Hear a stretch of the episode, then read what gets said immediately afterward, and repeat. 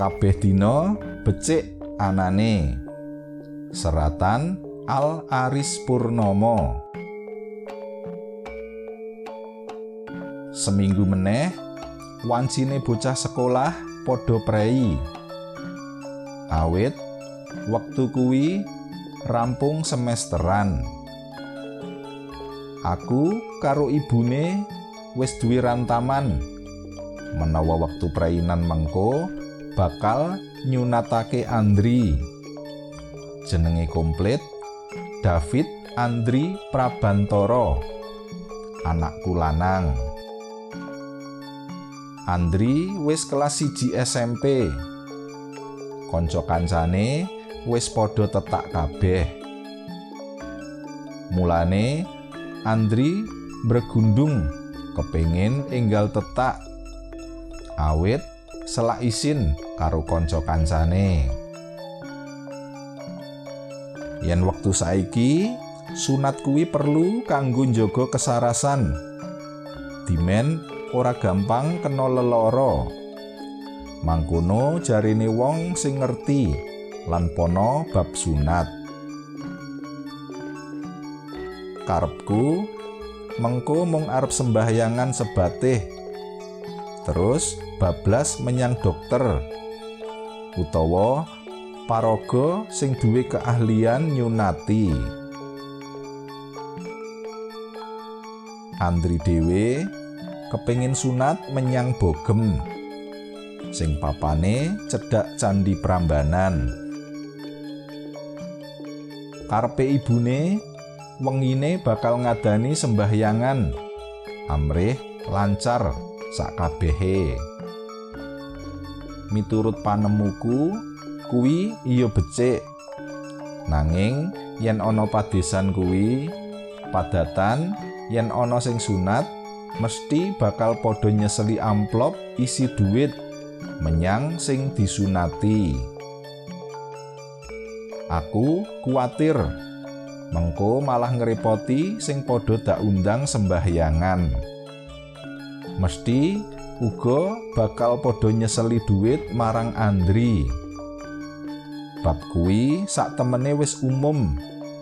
Nanging aku ora tega.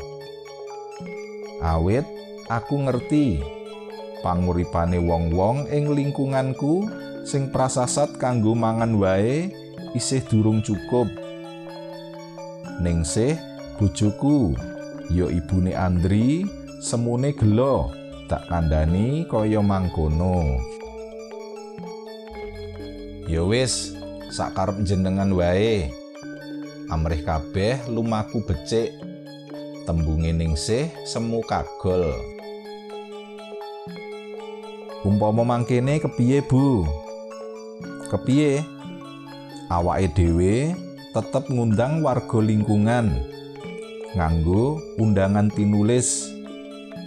Terus ing undangan kuwi diwenehi cecala menawa ora kena menehi apa wae marang Andri.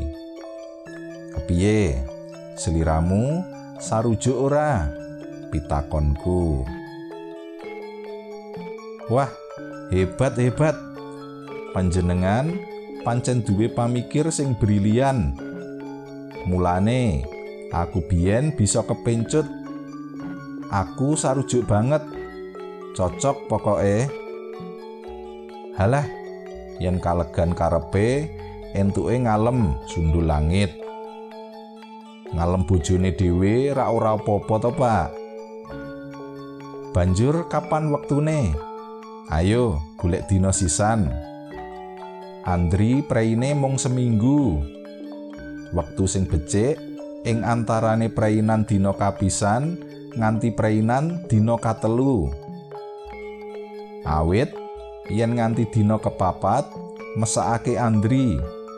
Mengko wis wancine mlebu sekolah meneh anune durung mari. Iya bener. Coba tak njupuk tanggalan dhisik. Bojoku menyat njupuk tanggalan. Sakwise entuk banjur lungguh meneh ana sandingku praine rak dina iki nganti dina iki minggu wage nganti dina Minggu Legi. Ateges tetake dina Minggu Wage. Utawa Senen Kliwon. Utawa Selasa Legi. Kepepete dina Rebo Paing ya ora apa-apa. Nanging aja nganti dina Kemis. Wis kesempoken mesakake bocahe.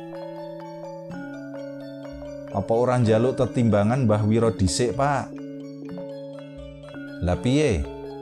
Wong-wong kae yen arep duwe gawe rak padha njaluk tulung Mbah Wiro supaya golekake dina sing becik jlentrehe bojoku. Mengkono ya ora apa-apa. Lah mengko bapakmu kepiye? Sarujuk ora karo karepmu? Bapakmu rak asring dijaluki tulung dikon golek dina becik. Iya, jaluk tulung kekarone. Lah bapakmu mengko ora runtik penggalihe. Bapakmu rak yo klebu wong tuwa. Maksudku wong sing dituwakake. Lan uga kerep dijaluki tulung golek dina becik. Walah, Iya ya. Ya wis, mengko njaluk tulung tetelune kabeh.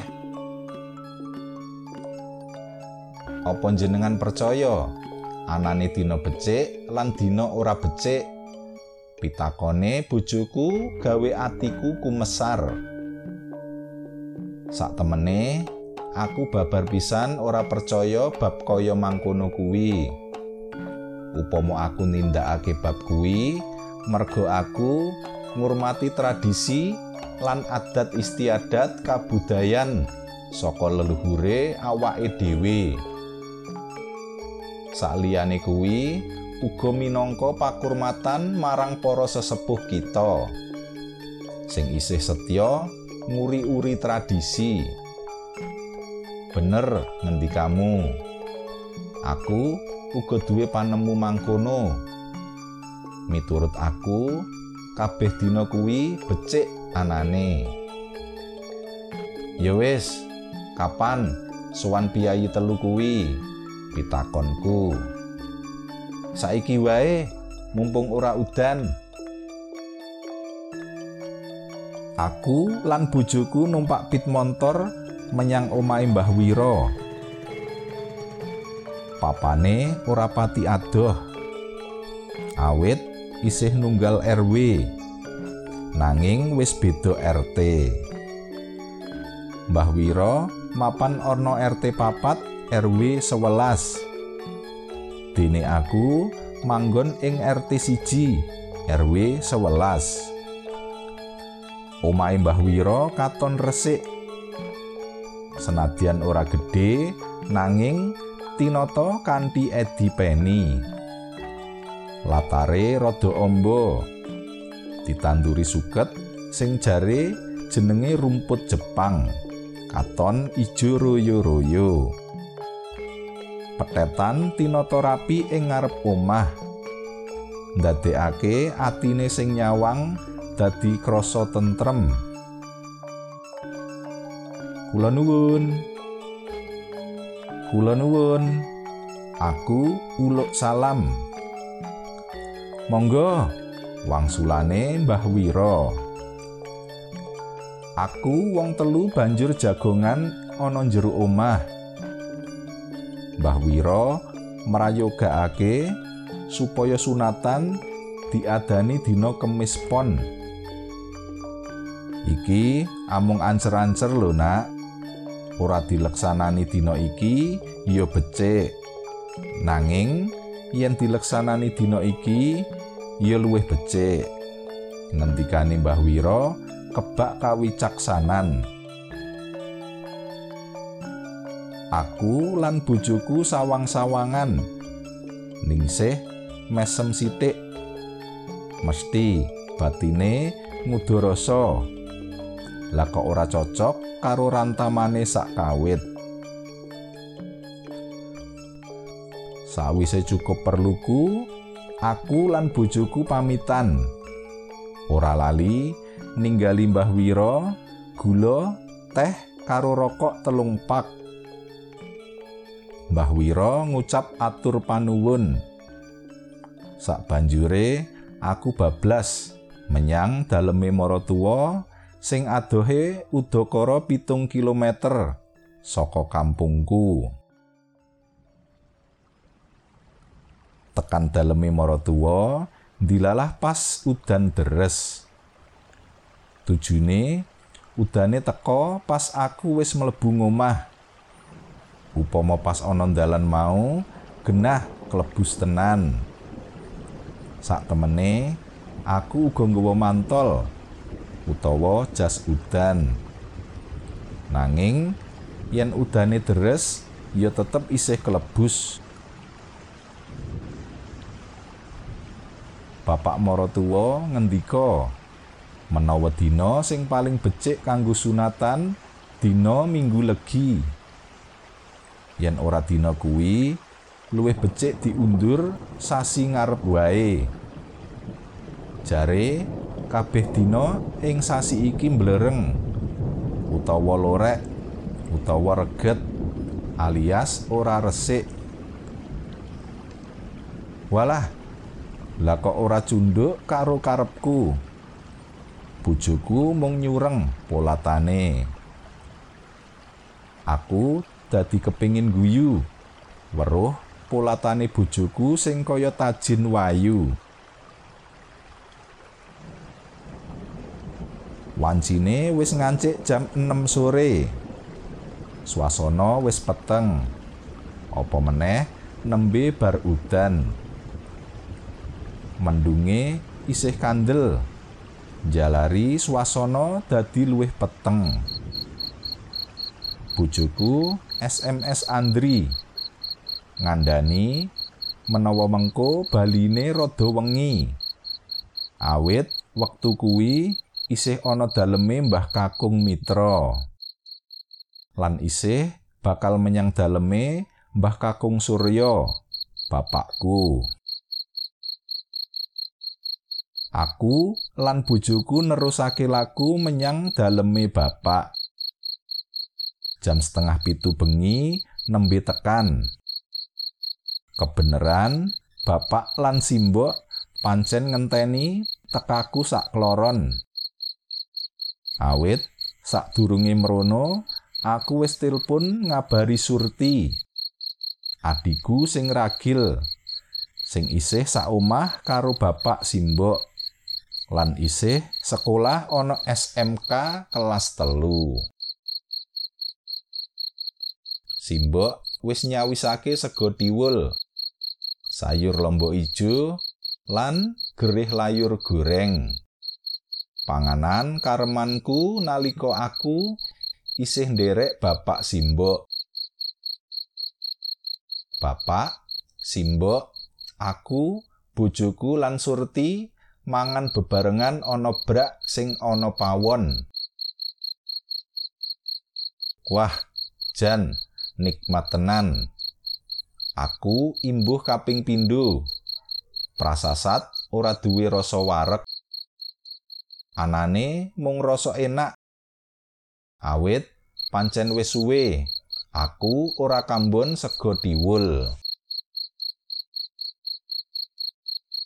Rampung mangan, aku matur bab anggonku arep nyunatake Andri. Aku nyuwun tulung Bapak supaya golekake dina becik. Bapak menyat mlebu sentong. Lan Bali wis nggawa buku kandel. Katone buku primbon. Wujute wis kumel.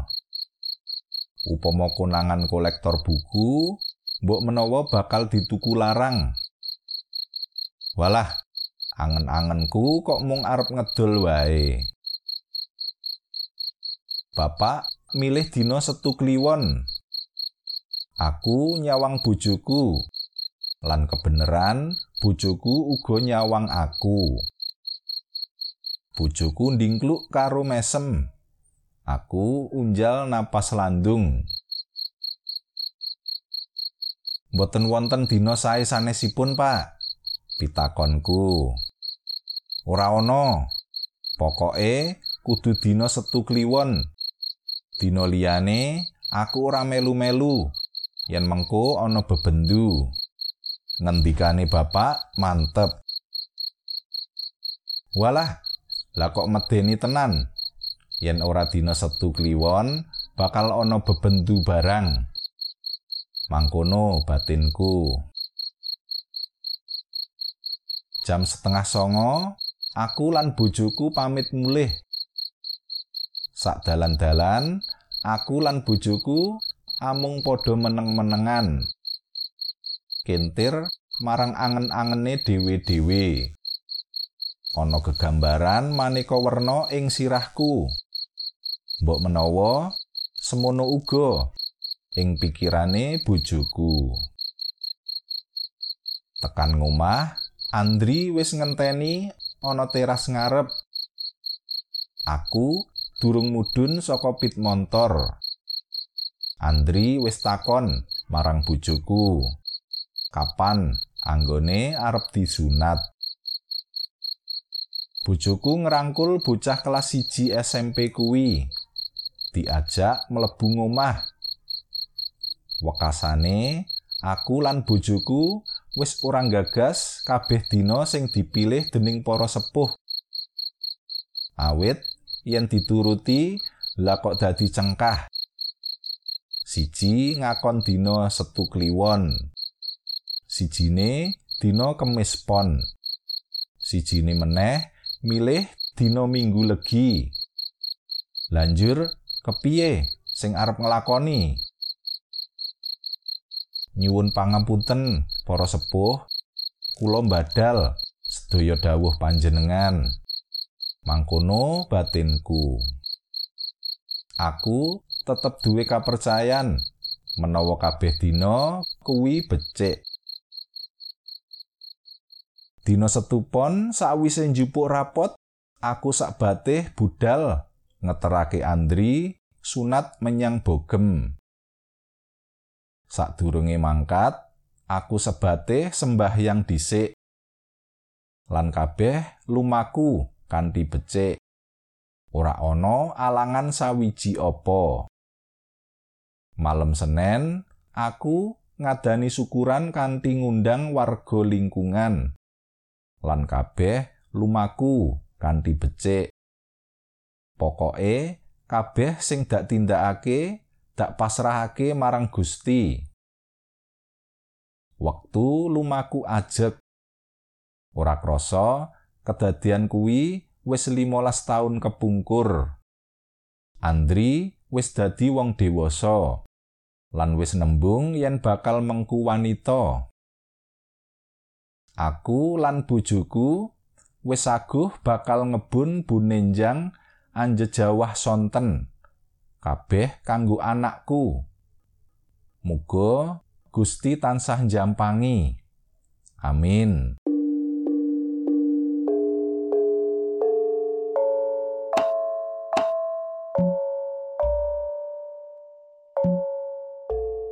Nggih mekaten para pamirsa, waosan cariyos kabeh dina becik anane.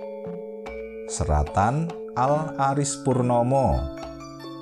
Kapetik saking kalawarti panyebar semangat nomor gangsal tanggal kalih Februari kalih hewu tiga welas